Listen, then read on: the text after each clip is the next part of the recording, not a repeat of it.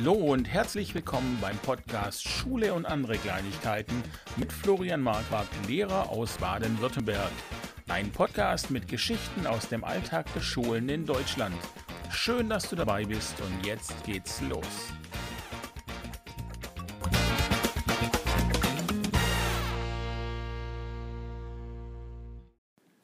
Hallo zusammen. Ja, der eine oder andere wird sich sicherlich gefragt haben, wo ich geblieben bin. Und was soll ich sagen? Ich war die ganze Zeit hier. ähm, ja. Es gab nichts Neues von mir. Ähm, da ich jetzt über, über Weihnachten, ist ja jetzt schon eine Ecke her, aber Weihnachten ging es so ein bisschen los. Äh, die Ferien, äh, in denen man dann so ein bisschen zurückblickt auf das, was war und vielleicht auch ein bisschen äh, vorausschaut, äh, was noch kommen wird. Und ich muss sagen, dass es mich da ja übel erwischt hat, finde ich, ähm, äh, von meiner Stimmung her. Ähm, das kannte ich so bisher noch nicht. Ähm, aber das äh, Jahr, naja, das hat mir schon viel abverlangt. Und ähm, ich glaube, im Dezember ist mir das dann nochmal so richtig bewusst geworden, als ich äh, so ein bisschen entspannen konnte. Ja, und es kam bei mir einfach so ein bisschen ähm, die Stimmung auf, dass ich das, was ich in den Podcasts sage, äh, selber gar nicht mehr umgesetzt bekomme. Dass ich eigentlich nur noch in meinem, in meinem Klassenzimmer drinstehe und ähm, ja, Unterricht mache, dann komme ich nach Hause, bereite den vor, werde aber auch nicht fertig mit Vorbereiten und bin auch nicht zufrieden mit Vorbereiten. Und äh, mit, mit, beziehungsweise bin ich zufrieden mit dem, was ich da gemacht habe. Ähm, und ich habe einfach den Eindruck, mir fehlt so viel Wissen, also gerade in Bezug auf den Deutschunterricht, um wirklich gute Stunden machen zu können. Und natürlich hat man dann äh, Freunde, ähm, die sagen, ja, du machst es schon gut, aber die, die sehen meinen Unterricht ja nicht. Die, die kennen halt mich und die kennen das, was ich sage. Und ich glaube tatsächlich, ähm, dass ich eine gute Einstellung habe. Das glaube ich tatsächlich. Ähm, ja, ich, ich, mir sind die Schüler wichtig und ähm, ich glaube, dass äh, das Fachliche, das wir unterrichten, schon auch wichtig ist, aber nicht immer im Vordergrund stehen sollte. Aber nichtsdestotrotz ist es ja da und ähm, man verspürt einfach den Druck, finde ich, von allen Seiten, von, von Schülern auch, die einem Druck machen, von, von Kollegen und ähm, aber auch von Eltern. Und letztlich hatte ich im, im Dezember das Gefühl, dass ich einfach maßlos überfordert bin mit der ganzen Situation und ähm, auch unzufrieden bin, wie das Ganze läuft. Ja, also ich, wie gesagt, es, es kam mir dann ähm, scheinheilig vor, den Podcast weiterzumachen, wenn die Sachen, die ich sage, ich eigentlich gar nicht selbst umgesetzt bekomme. Und ähm, deswegen habe ich dann eine Pause eingelegt und habe es erstmal sein lassen. Jetzt bin ich soweit, wieder ein bisschen was zu sagen. Ähm, allerdings äh, hat sich das Gefühl ähm, nicht wirklich verändert. Mir, mir geht es eigentlich immer noch so, dass ich das Gefühl habe, ähm, dass ich weit unter dem, qualitätstechnisch, weit unter dem bin, ähm, was ich haben möchte. Und ähm, natürlich frage ich mich immer, woran liegt es? Und ich, ich denke natürlich zum einen, die, die Problematik haben wir, glaube ich, in, in allen Bereichen. Ähm, unsere sozialen Medien ähm, ich, ich sehe auf, auf Instagram jeden Tag die, die tollsten Unterrichtsvorbereitungen. Ich sehe ähm, so aufwendig hergestelltes Material. Material für eine Stunde, für das ich zwei Wochen in der Herstellung bräuchte. Und dann sieht es immer noch schlimm aus. Ähm, oder wir haben hier unseren äh, Bob Blume, unseren Netzlehrer, der, der, setzt auf Twitter jeden Tag drei bis vier Tweets ab. Der hat noch einen Instagram-Account, der erstellt Videos, der hat eine eigene Homepage, der macht abends Livestreams zum Thema Bildung und nebenher schreibt dann immer mal noch ein paar Bücher. Wie macht er das? Hat er auch ein volles Deputat? Oder hat einfach sein Tag mehr Stunden als meiner? Oder hat er halt einfach gar keine Freizeit mehr. Oder sieht er das als Freizeit? Ich weiß es nicht. Aber es ist frustrierend, wenn ich dann sehe, wie lange ich etwas vorbereite und wenn ich dann sehe, was dabei rauskommt und was ich schaffe, dann, ähm, ja, dann ist das einfach nur sehr frustrierend. Mit meiner Klasse, ähm, ja, ist es dann auch das Problem, ich hatte das schon mal angesprochen in einem, in einem älteren Podcast, ähm, ich bin ja an der Realschule und meine Klasse ist sehr heterogen. Also wir haben Hauptschüler, vielleicht haben wir auch einen, einen und anderen Förderschüler ähm, in der Klasse. Und ich habe aber auch Schüler, die haben eine Gymnasialempfehlung. Also alle diese Schüler sind in meiner Klasse drin. Und ich soll die jetzt alle bedienen. Jeder auf seinem Niveau, jeder da, wo er steht. Ähm, also ich finde, ich muss, also was heißt ich soll? Ich finde, ich muss jeden da bedienen, wo er steht. Ich, ich finde, das ist, das ist unsere Pflicht, dass wir die Schüler da abholen, wo sie sind und dass ich einen intelligenten Schüler nicht langweile mit einfachen Sachen und dass ich einen, einen schwächeren Schüler nicht überfordere mit, mit Sachen. Ähm, und das, die Realschule hat einfach dieses Problem, dass sie extrem heterogen ist. Viel heterogener als, als die Werkrealschule oder als das Gymnasium. Ähm, natürlich beschweren sich alle, alle Schularten darüber, äh, über die Heterogenität, seitdem die, in, ich bin ja in Baden-Württemberg, was man ja an meinem leichten Dialekt sicher hört, ähm, äh, nach der fehlenden Grundschulempfehlung ähm, äh, ist es ja so, dass, dass alle Schulen, ähm, alle Schularten heterogener geworden sind. Ähm, und das ist im Prinzip ja auch gar kein Problem, wenn die Mischung gut ist. Wenn man sagt, okay, ich habe, was weiß ich, 20 Schüler und ich habe vielleicht drei oder vier ähm, schwächere Schüler, dann werden die von den besseren mitgezogen. Das ist überhaupt kein Ding. Aber wenn, wenn es mehr sind und oder sogar umgekehrt, das Verhältnis umgekehrt ist, dann haben die guten Schüler eigentlich keine Chance mehr. Und ähm, nun, wie gesagt, in, meiner Meinung nach muss ich die Schüler so gut wie möglich auf ihrem Niveau bedienen. Die Realschule sieht es so nicht vor. Mhm, die Realschule, die ähm, sieht sich ja als ähm, leistungsstarke Schule. Moment, ich gucke hier gerade noch mal schnell.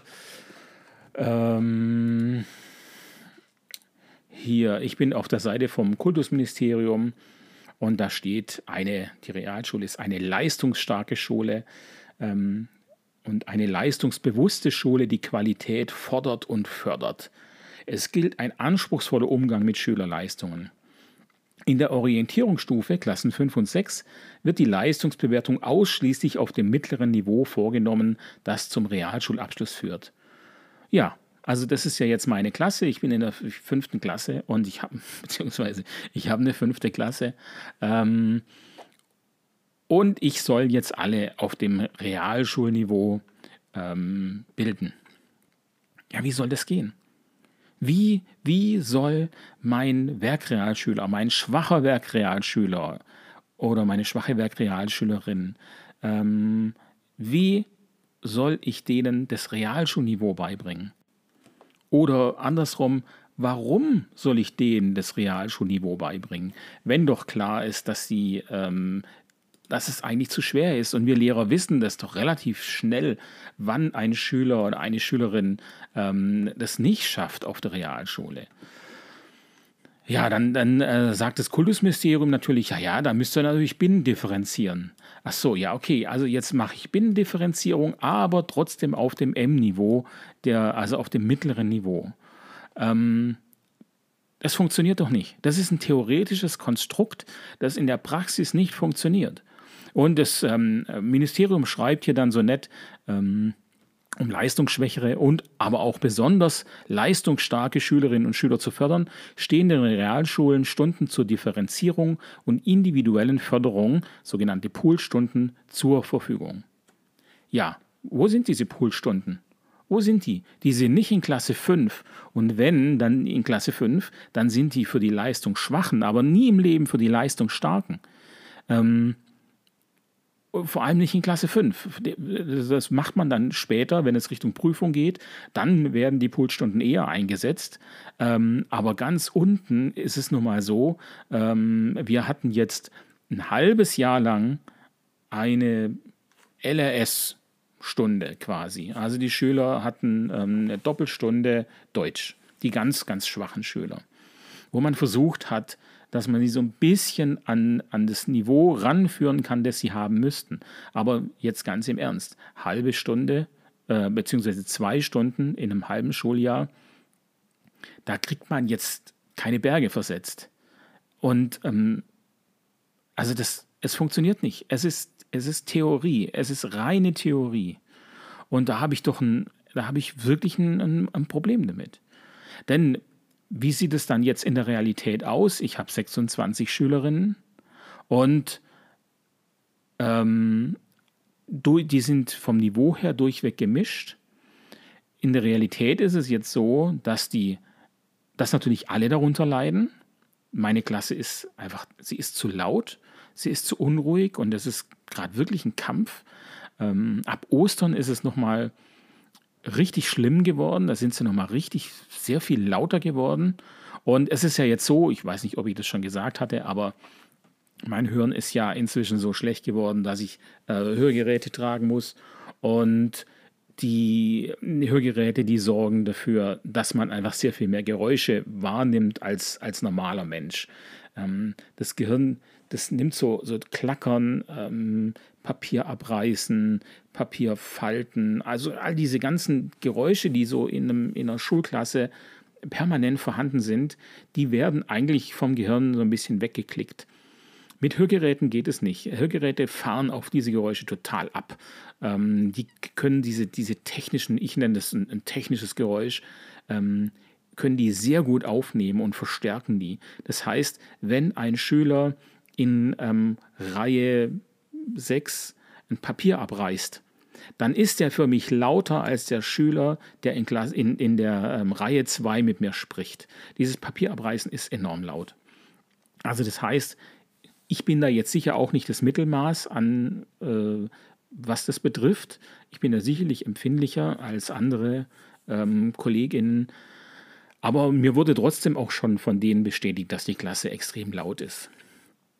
Ähm, ja, jetzt, ich mag meine Klasse. Natürlich mag ich die. Das sind alles nette ähm, und liebe Kinder ähm, mit denen man auch toll reden kann. Die haben alle so ihre, ähm, ja, das sind einfach 26 Individuen, die da äh, vor einem sitzen und die haben was zu sagen und ähm, die haben unterschiedliche Interessen und die wollen das auch sagen. Es ist total toll und schön.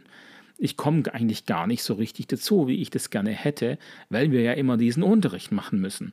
Ähm, und diese, diese 26 Individuen, da ist es halt auch so, manche sind da noch ganz unbedarft und man sieht, die, die sind einfach noch ein bisschen unreif für eine fünfte Klasse, wenn man das so sagen kann. Ich meine, es sind einfach Kinder. Und ähm, andere hingegen, die haben schon ordentliche Päckchen, die sie mit sich herumtragen müssen. Also das heißt auch da, wir wissen das alle, ähm, die sind einfach sehr, sehr, sehr unterschiedlich. Und sie können nichts dafür, dass sie so unruhig sind. Und äh, sie machen das alles nicht mit Absicht. Sie sind nicht mit Absicht laut. Sie versuchen nicht zu stören. Ähm, also ganz im Gegenteil, sie, sie sind eigentlich bemüht, es uns Lehrern recht zu machen. Ähm, aber man merkt einfach, dass es nicht immer geht. Ja, dann äh, sagen wir, ja, dann geht man halt mal raus. Ja, natürlich kann ich auch rausgehen, aber ich kann nicht jeden Tag mit drin rausgehen, finde ich. Und draußen sind sie extrem laut. Wir haben aber draußen immer nur Platz unter Klassenzimmern. Wenn ich jetzt Lehrer bin und es ist eine Klasse gerade draußen, dann stört mich das halt auch extrem, weil es kommt dann dazu, zu den Geräuschen, die ich im Klassenzimmer habe, kommt das Geschrei der Kinder von draußen. Das heißt, ich möchte eigentlich nicht andere Lehrer stören, deswegen gehe ich auch wenig raus. Ähm, also da habe ich schon auch so ein Problem, also das ich selbst mache. Ähm, ja, so, wo war ich äh, stehen geblieben? meine Klasse ist laut und sie sind sehr heterogen und ich kann und äh, genau, wer, wer verliert, habe ich gesagt, verlieren tun eigentlich alle. Verlieren, es verlieren alle.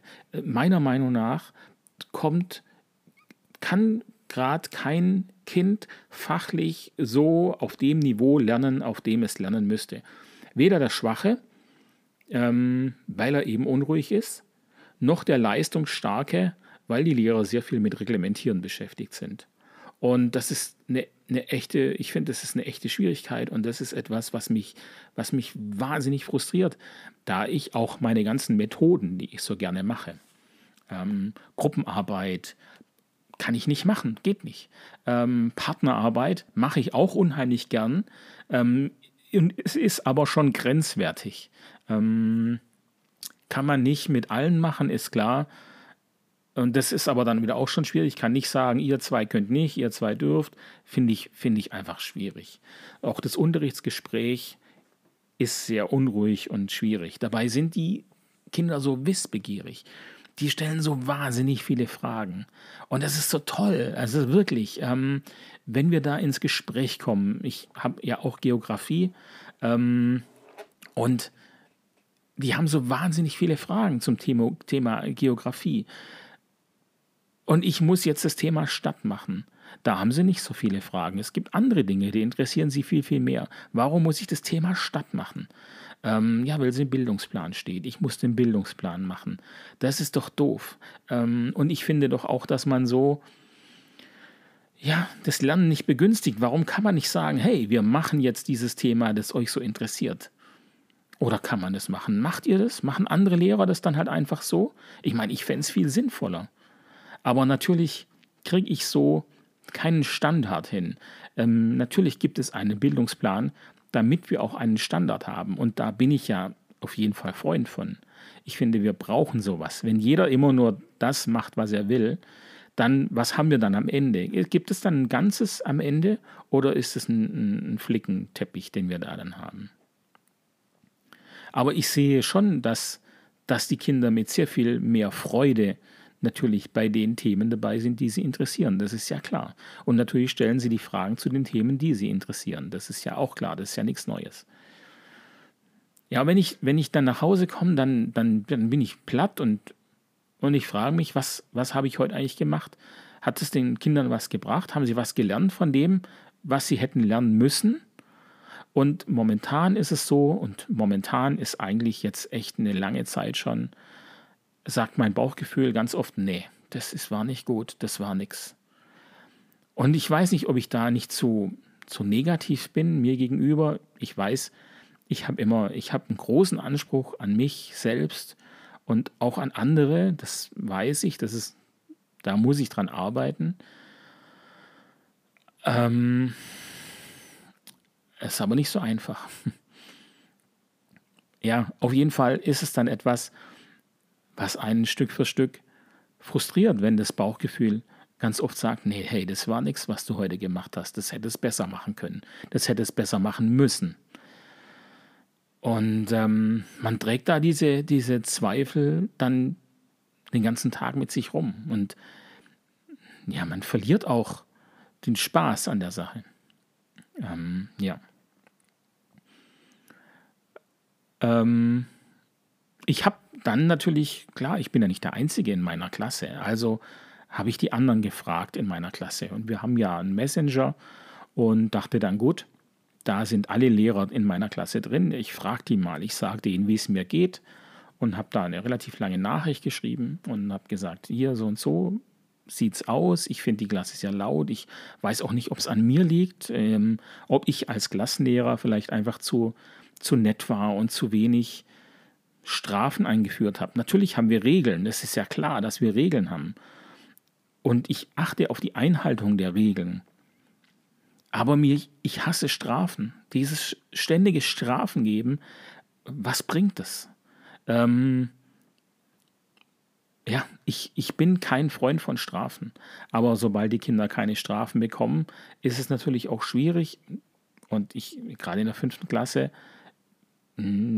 bin ich mir nicht sicher, inwiefern sie das ohne Strafen verstehen. Geht es ohne Strafen? Ich weiß es nicht. Auf jeden Fall habe ich meine KollegInnen gefragt, äh, wie geht's euch? Sollen wir sie umsetzen? Sollen wir, was habt ihr Vorschläge? Habt ihr Ideen? Wie, wie geht's euch in der Klasse? Und ähm, ja, was soll ich sagen? es hat nur eine Kollegin reagiert. Die anderen sechs haben es ignoriert. Und das hat mich echt geschockt. Das hat mich wirklich geschockt. Wie kann man denn so, wie kann man denn nicht darauf reagieren? Das verstehe ich nicht. Und jetzt habe ich mit einem Freund ähm, darüber geredet, den ich da, den ich sehr schätze und dessen Meinung ich da auch sehr schätze. Und er meinte, ja, ähm, klar, die, ähm, die, die trauen sich halt vielleicht nicht, denen geht es vielleicht gleich wie dir. Ähm, ähm, die haben auch ihre Probleme oder ja, vielleicht haben sie auch gerade keine Zeit oder äh, wie auch immer. Und für mich sind es halt so ein bisschen Ausflüchte, weil ich finde, das alles kann ich kommunizieren. Ich kann in den Chat reinschreiben, hey, ähm, ja, mir geht es auch so. Ich kann reinschreiben, mir geht es nicht so. Ich kann reinschreiben, ich möchte jetzt da nicht drüber reden.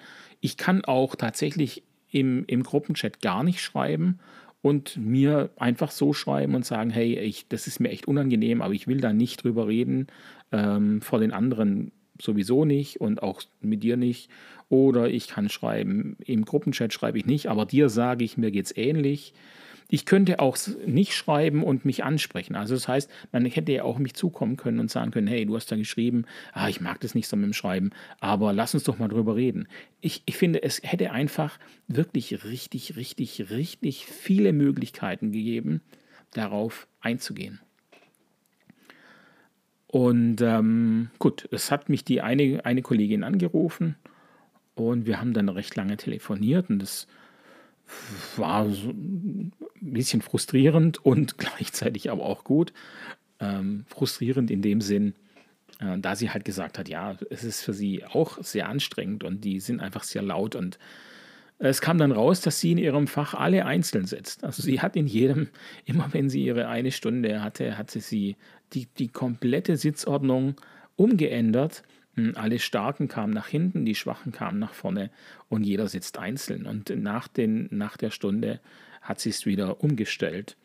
Worauf ich dann gesagt habe, gut, dann lassen wir das so. Also das heißt, ähm, wir stellen noch einmal um und dann probieren wir das so aus. Und tatsächlich funktioniert das so auch besser.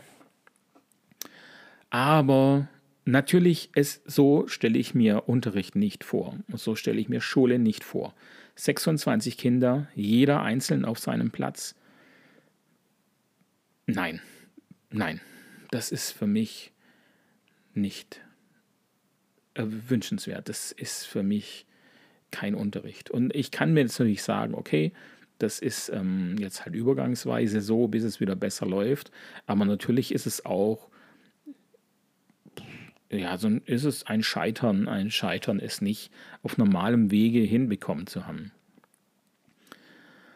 Und das, ähm, ähm, ja, das passt dann zu, den, zu dem schlechten Bauchgefühl, kommt es dann eben noch mit dazu, ja, dass man sagt, okay, hast du hier versagt, hast du es hier nicht hinbekommen.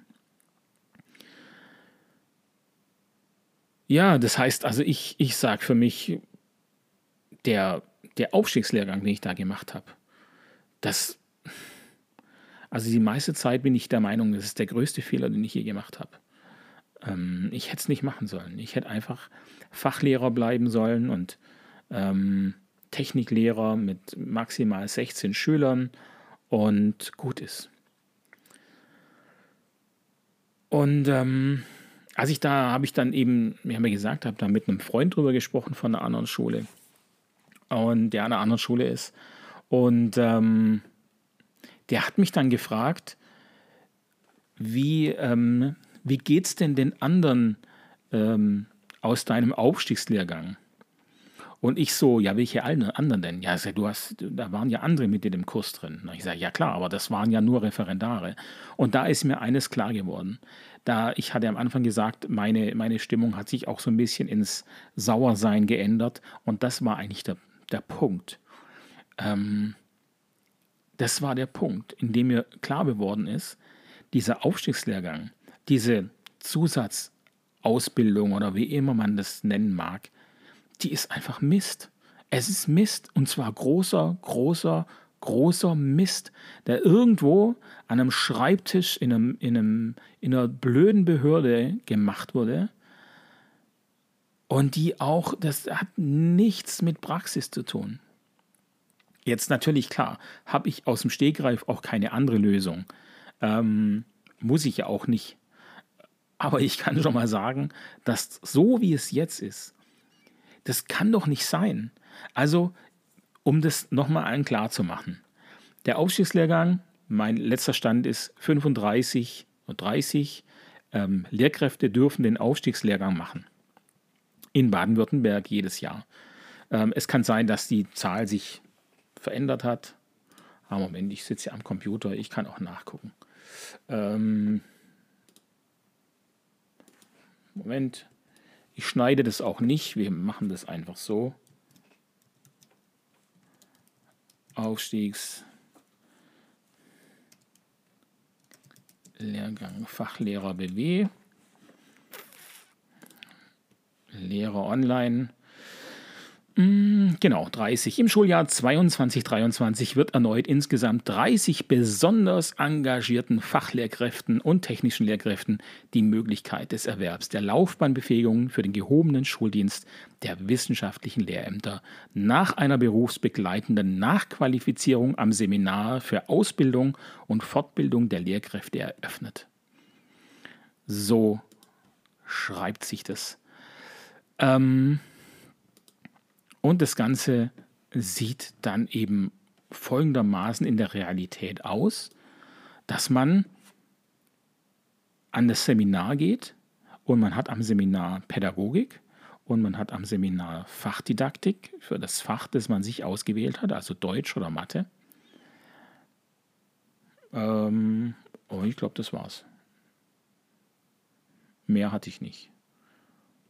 Ja. Fachdidaktik und Pädagogik. Ähm, so, und es gibt dann natürlich noch, es gibt so Praxistage und es gibt ein, eine, eine Inklusionstag, einen Kooperationstag und sowas. Ähm, und natürlich gibt es Unterrichtsbesuche von den ähm, ähm, Lehrbeauftragten am Seminar. Aber jetzt, was ich, was ich, was hier der Knackpunkt ist. Pädagogik und Fachdidaktik da hat man mich zu den Referendaren reingesetzt, zu den ganz normalen Referendaren. Und ich ähm, hatte ja die Wahl, ähm, also man muss das ein halbes Jahr machen auf jeden Fall. Also ähm, ähm ein, Moment, ich gucke nochmal schnell nach.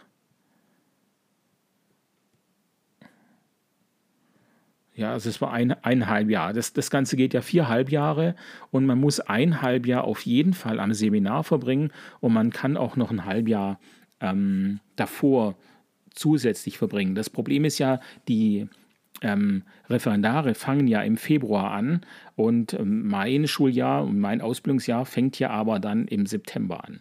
Und es ist einem freigestellt, da freiwillig hinzugehen. Und ich habe das natürlich gemacht, weil ich keinerlei Erfahrung hatte, was Deutschunterricht betrifft. Ich habe noch nie im Leben Deutsch unterrichtet. Also das heißt, wie sind denn meine Deutschkenntnisse als Fachlehrer, der da anfängt? Und ich würde mal sagen, die sind dann so wie bei jedem anderen Menschen in Deutschland mit einem ordentlichen Bildungsabschluss, die sind okay. So, also, ja, kann man gut schreiben, ja. Ähm, Zeichensetzung, ja, geht so. Macht man so, wie es jeder macht. Ich kenne keinen, der sagt, Zeichensetzung kann ich. So ging es mir auch. Zeichensetzung, ja, mach, geht. Fachbegriffe kennen, die ich dann brauche fürs, ähm, für den Unterricht? Nein. Also, wer, wer, wer weiß noch, was eine Konjunktion ist? Oder wusstet ihr, dass das Partizip als adverbiales Adverb für aktiv ausgeführte Handlungen verwendet wird? Wusstet ihr nicht? Hm, shame on you. Also natürlich, klar, ich muss hier viel viel nacharbeiten. Und es ist auch klar, das Seminar kann das nicht unbedingt leisten, das alles nachzuholen, was man eigentlich im, im Studium gemacht hat. Aber, aber genau das ist der Punkt. Ich sitze jetzt in diesem Kurs mit Referendaren, die studiert haben oder die halt an der PH waren, die haben ihr Deutschstudium gerade fertig und bringen dann recht viel Wissen mit und null Praxiserfahrung. Ich sitze in diesem Kurs mit 20 Jahren Praxiserfahrung als Lehrer, null Erfahrung im Praxis Deutsch und null Erfahrung in der Theorie Deutsch. Wie kann mir das einer, ihr seid doch alles Lehrerinnen und Lehrer, die hier zuhören, kann mir einer sagen, wie man so gegensätzlichen, so gegensätzliches Wissen in einem Kurs vereinen kann? Weil es geht nicht. Ich finde, es ist nicht gut. Und natürlich, das Seminar sagt ja, was wollen wir denn machen? Sie sind der Einzige. Ich war tatsächlich der einzige ähm, Fachlehrer, der den Aufstiegslehrgang gemacht hat, weil es ja nur 30 machen dürfen. Ähm, also waren die anderen, waren dann auf, in den anderen Seminaren verteilt, da hier ähm, Bodenseeregion, da, also Bodenseeregion selbst ist sehr voll, aber jetzt ähm, Sigmaringen, wo ich herkomme, da gibt es halt nicht so viel. Äh, Lehrer generell und dann eben auch nicht so viel Fachlehrer, die den Aufstiegslehrer machen dürfen. Ähm, ja, also sitze ich da mit den ganzen Referendaren und natürlich war es toll, die Referendare zu hören, was die so sagen und was die so denken, wie Unterricht sein wird. Und ähm, Pädagogik war eine nette Auffrischung und man hat immer mal die Sachen wieder gehört, die man, ähm, die man alle schon mal gelernt hat. Also da war jetzt ja eigentlich, ja, war da was Neues dabei in Pädagogik? Nicht wirklich, würde ich sagen. Ja, da werden immer noch die gleichen Bücher hervorgezogen, wie als ich meine Ausbildung gemacht habe. Und das ist jetzt, das ist jetzt ja nicht unbedingt negativ. Ähm, und natürlich, es war auch wirklich nett, diese Auffrischung mal wieder zu bekommen. Und ich bin der Meinung, jeder Lehrer müsste diese Pädagogiksitzungen regelmäßig machen müssen. Einfach nur, damit ihm wieder klar wird, was, wo es nochmal, was es für Stellschrauben gibt in der Pädagogik. Letztlich leben wir ja von unserem Gefühl und wir machen unheimlich viele Sachen richtig, glaube ich. Aber natürlich gibt es dennoch Dinge, äh, wo es nicht schaden kann, wenn sie aufgefrischt werden. Aber Fachdidaktik, Fachdidaktik, da habe ich gemerkt, da, da kann ich nicht mithalten. Da fehlt mir so wahnsinnig viel. Und die Fachdidaktik-Sitzungen, die habe ich wirklich gemocht und die habe ich aufgesogen. Und nach den Sitzungen ähm, wollte ich das auch sofort im Unterricht ausprobieren. Ähm, meines Erachtens müssten diese, diese Maßnahme, diese Sitzungen, die müssten viel später, nach dem Abschluss des Aufstiegslehrgangs, auch möglich sein. Oder es müsste nochmal eine extra Fortbildung geben oder eine regelmäßige Fortbildung, wie auch immer. Man, man muss diesen Aufstiegslehrkräften die Möglichkeit geben, sich weiter professionell fortzubilden und sich nicht alles selber beibringen zu müssen. Ich habe mir so viele Bücher gekauft zum Thema Deutschunterricht, das ist einfach nicht dasselbe. Das ist Theorie, das sind Bücher, die gehen von irgendeiner Klasse in, in, in irgendeiner Schulart aus, meistens Gymnasium. meistens ist es nicht mal meine Schulart. Und dann soll ich alles wieder umstellen. Ich kann es nicht. Ich kann es nicht. Ich bin kein Deutschlehrer. Ich sehe mich auch nicht, noch nicht als Deutschlehrer. Und ähm, ich finde das so schwierig. Ähm, ja, und das macht mich sauer. Warum wird eine Ausbildung so gemacht? Warum, warum mischt man den Lehrer, der seit 20 Jahren Lehrer ist, mit den Referendaren, die noch keine Praxiserfahrung haben, aber viel theoretisches Wissen? Wie soll es funktionieren? Wie kann man diese beiden Gruppen bestmöglich auf das vorbereiten, äh, was sie in ihrem Beruf erwartet? Und ich kann sagen, bei mir ist es nicht gelungen. So, ich, ja, jetzt bin ich erwachsen und ich kann sagen, gut, ich bringe mir das halt selbst bei und natürlich mache ich das auch und natürlich hatte ich anfangs schon gesagt, ich glaube, dass ich eine gute Einstellung habe. Das heißt, ich glaube, dass die Schüler bei mir auch trotzdem gute Sachen mitnehmen und natürlich mache ich nicht alles falsch und Ähm, das ist sicherlich keine Frage. Es ist einfach dieses, dieses ständige Gefühl, nicht so gut sein zu können, wie man müsste. Oder nicht so gut sein zu sein, wie man, wie man müsste.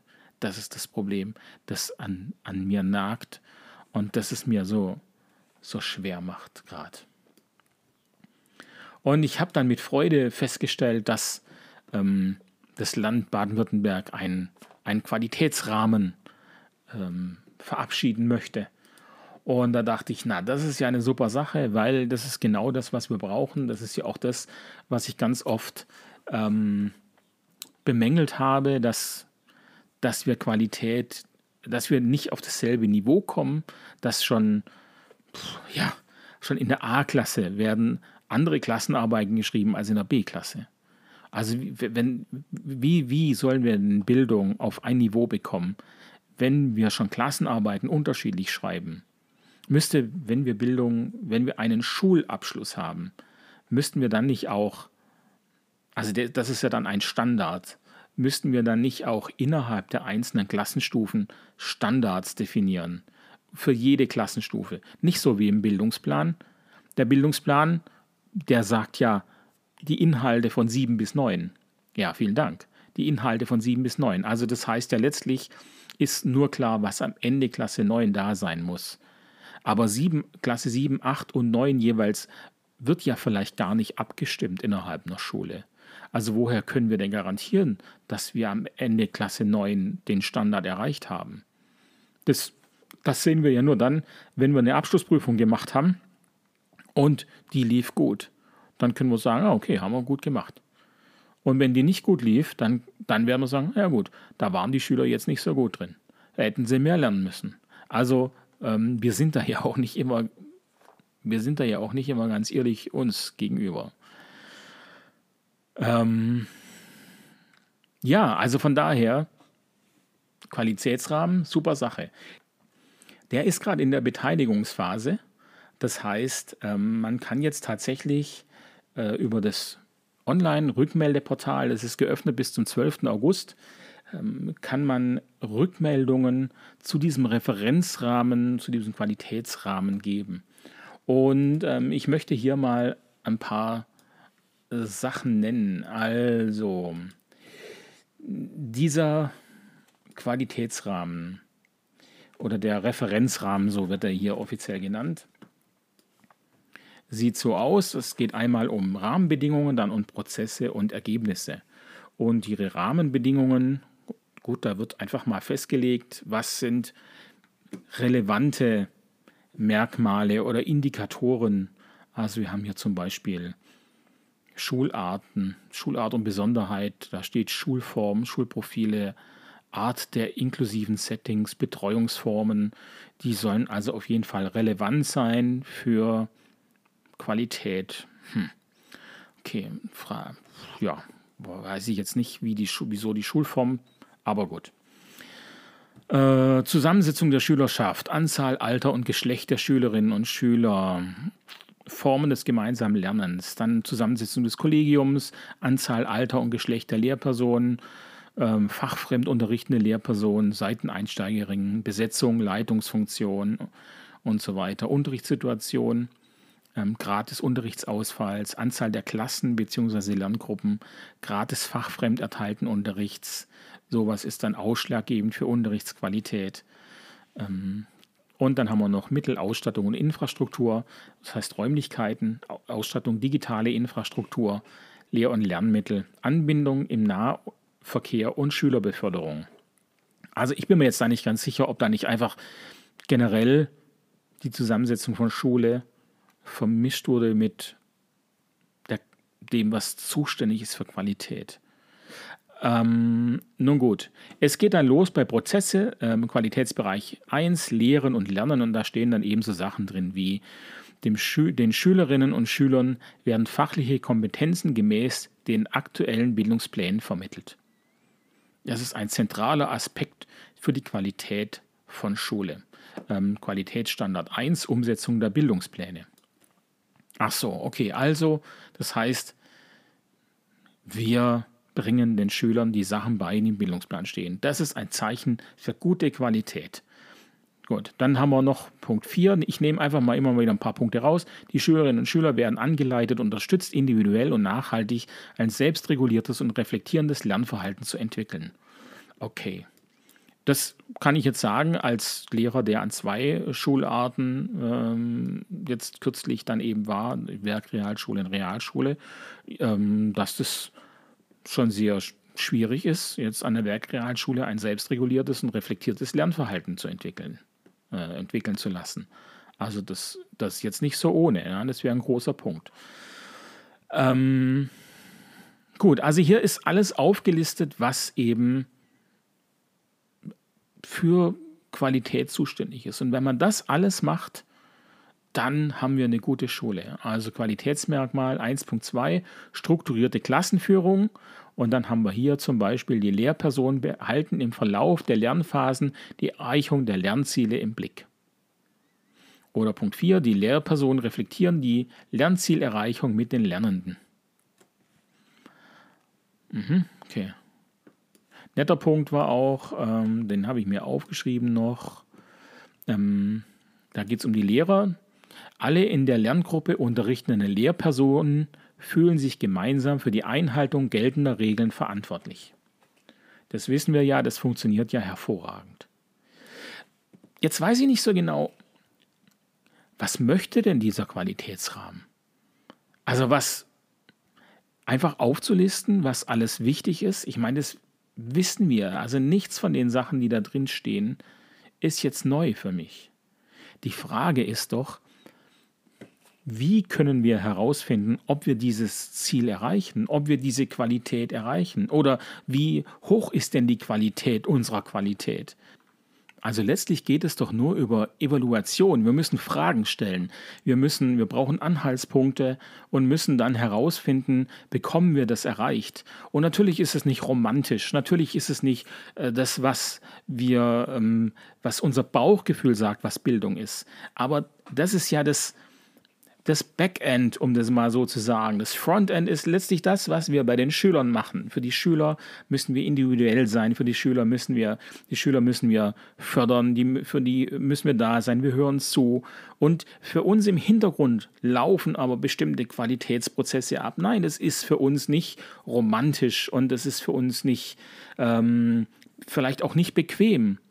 Aber es ist doch ein, ein, ein so ein wichtiger Punkt, den wir momentan in, in der Schule gar nicht haben.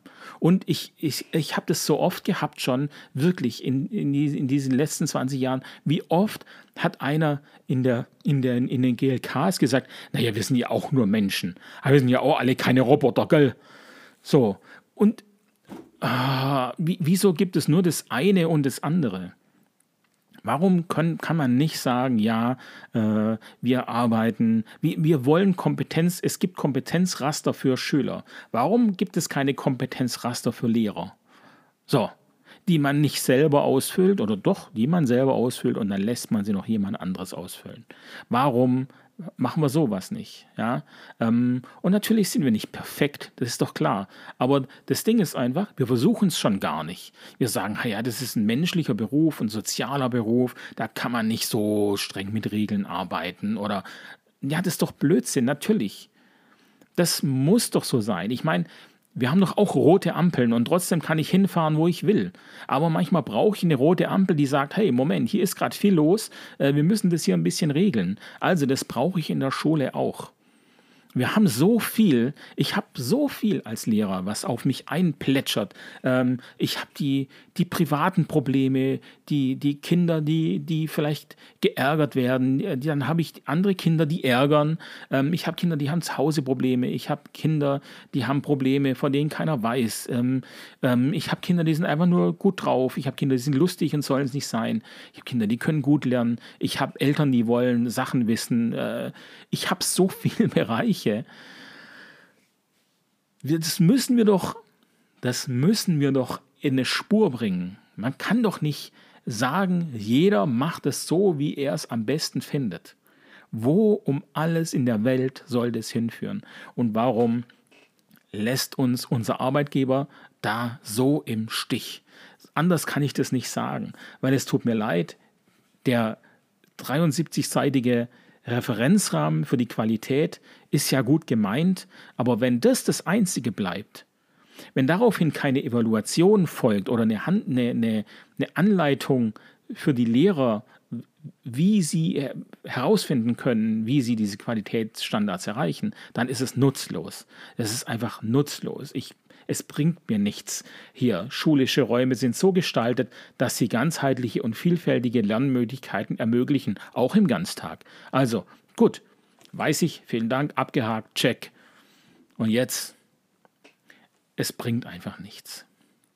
Also das heißt, wir brauchen vielleicht Fortbildungen dazu, verpflichtende Fortbildungen, nicht diese freiwilligen Fortbildungen, die, die nur diejenigen machen, die sie nicht machen müssten, weil sie es nämlich eh richtig machen. Warum versteht es denn keiner? Warum, warum gibt es, also es gibt wirklich genügend Berufe, die müssen sich verpflichtend fortbilden. Warum nicht der Lehrer? Alles verändert sich, nur der Lehrer nicht. Der Lehrer, der sagt, ich mache das schon seit 30 Jahren so und so mache ich es jetzt auch die nächsten 20 noch. Das war Schwäbisch. naja, eine Mischung. Ähm, ja. Es ist, ja. Jetzt habe ich mich so ein bisschen in Rage geredet. Ähm, aber das ist einfach gerade meine Stimmung. Und ähm, ich fühle mich auch verloren am Posten gerade. Und ich sehe irgendwo kein Land. Und es macht gerade keinen Spaß. Ähm, ich habe diesen Beruf mal sehr gemocht und ich mag ihn zurzeit überhaupt absolut gar nicht. Und ähm, es, mir fehlt es da auch in Kommunikation. Ich wünsche mir mehr Kommunikation und ich merke aber, ich bin halt einer der wenigen. Ähm, ich merke, andere wollen nicht so gern kommunizieren. Über Messenger schon gar nicht, was für mich aber auch akzeptabel ist, aber an, ansonsten hat man auch nicht die Zeit. Ähm, also wenn man sich unterhalten will, dann vielleicht kurz zwischen Tür und Angel, aber da, was kriegt man denn da hin? Da kriegt man doch nichts hin. Die Klassenkonferenz, die ich jetzt am Freitag machen wollte, Freitag, weil halt, ähm, weil das mit den, mit den, mit äh, den Kollegen, die Teilzeit machen, ist der Freitag nach der sechsten Stunde einfach der beste Termin. Ähm, ja, da hat eigentlich keiner darauf reagiert. also, ja, doch. Eine Kollegin hat gesagt, sie kommt nicht, äh, sie kann da nicht. Und ähm, äh, eine Kollegin hat gesagt, findet sie gut, mag, sie kommt. Und die, die andere Kollegin, ähm, mit der habe ich den Termin so ausgemacht, weil für sie war der am passesten, weil das die Teilzeitkollegin war. Und der Rest ist still, der Rest ist stumm. Also werden wir an diesem Termin, ähm, an diesem Freitag vermutlich da zu dritt sitzen. Ist doch scheiße. Darf man das sagen? Wir sind ja nicht in der AD. Also. Jetzt mache ich Schluss. Ähm, 47 Minuten und ich habe auch nicht vor, meine Ms rauszuschneiden. Ähm, Wem es nicht gefällt, der hört sich zweimal an und beim zweiten Mal weiß er ja, wo die Ms sind und hält sich dann einfach die Ohren zu. So, als Vorschlag. Gut. Dann wünsche ich euch schönes, wann immer ihr das hört, schönen Tag, schönen Morgen, schöne Nacht. Wir hören uns vielleicht wieder. Wer weiß. Macht's gut und tschüss.